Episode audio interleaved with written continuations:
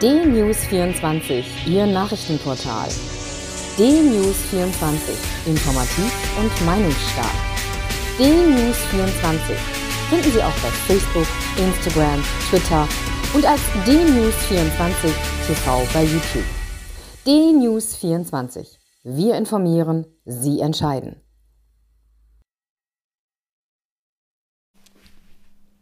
Guten Tag, ich bin Uwe Matthias Müller und freue mich, dass wir heute wieder einige Gedanken miteinander teilen können. Im Rahmen der Coronavirus-Pandemie und der am 27. Dezember 2020 angelaufenen Impfkampagne ist immer wieder von vulnerablen Gruppen die Rede, die zuerst geimpft werden sollen. Dazu gehören vornehmlich die Menschen, die in Pflegeheimen von aufopferungswilligen und fähigen Pflegekräften umsorgt werden. Es gibt aber auch viele ältere Menschen, die nicht in Pflegeheimen versorgt werden, sondern im familiären Kreis umhegt werden. Und mir stellt sich die Frage, wann sowohl diese Menschen als auch die pflegenden Angehörigen geimpft werden. Und es gibt noch einen viel größeren Teil älterer Menschen, die weder in Pflegeheimen leben noch sonst pflegebedürftig sind, die in ihren Wohnungen ihr Dasein fristen und gerade auch im Lockdown unter Alterseinsamkeit leiden. Viel ist die Rede von den psychischen Belastungen, die Kinder erfahren, weil sie, oder Kinder und Jugendliche erfahren, weil sie nicht in die Schule gehen dürfen. Vieles von den psychischen Belastungen der armen Eltern geschrieben worden und berichtet worden, die ihre Kinder im Homeschooling betreuen müssen. Mir wird viel zu wenig von den Menschen gesprochen, die nicht mehr im Beruf stehen und deswegen durch den Lockdown in die Einsamkeit ihrer, ihres häuslichen Daseins getrieben werden. Es ist auch gerade diese Altersgruppe der über 65-Jährigen, die die Lockdown-Maßnahmen der Bundes- und Landesregierungen gutheißt, sind gerade diese Menschen, die ganz überwiegend sich auch an die vorgegebenen Regeln halten. Und mir wäre es sehr lieb, wenn mehr mediale Aufmerksamkeit auch auf diese Altersgruppe unserer Gesellschaft, die sehr groß ist, sehr umfangreich ist, gelegt würde.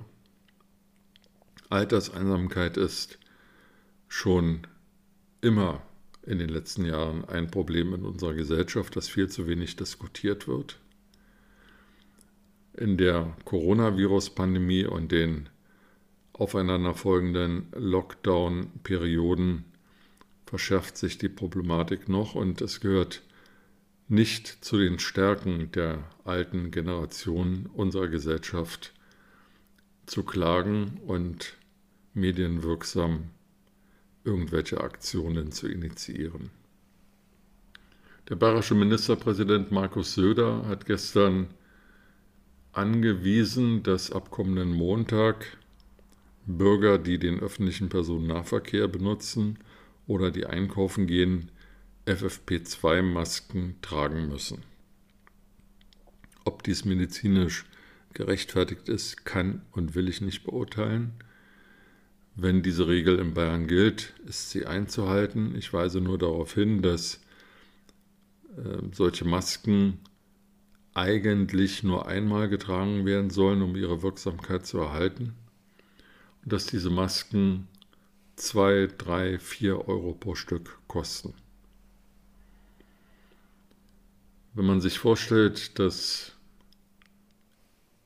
ein Rentner, wenn er heute in Rente geht, Ost, West, Mann, Frau etwa 1000 Euro bekommt, wenn man sich vorstellt, dass man vielleicht 15 oder 20 Mal im Monat einkaufen geht, oder an 15 bis 20 Tagen einkaufen geht, dann sind das 15 bis 20 Mal FFP2-Masken, die angeschafft werden müssen.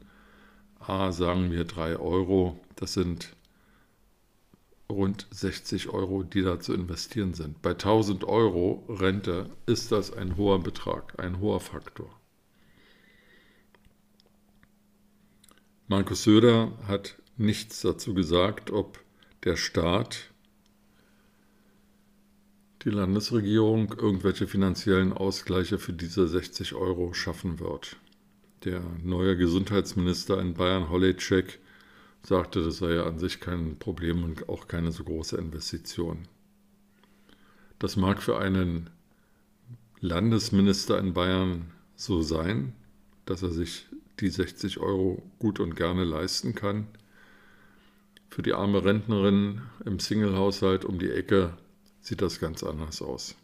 Da kommen neue soziale Härten auf alte Menschen zu und die Kommunikation durch die Maske wird ja eh nicht gefördert, sondern eher gehemmt.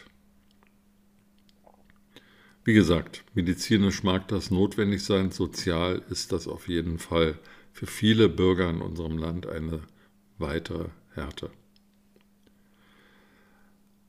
Also mein Plädoyer, denken wir nicht nur an die Kinder und Jugendlichen, die keinen Präsenzunterricht in diesen schweren Zeiten haben dürfen. Denken wir auch an die Alten, gerade in unserer Nachbarschaft, und zeigen wir Bürgersinn, indem wir uns auch um diese Alten als Nachbarn, als Bekannte, als Freunde, als Verwandte kümmern.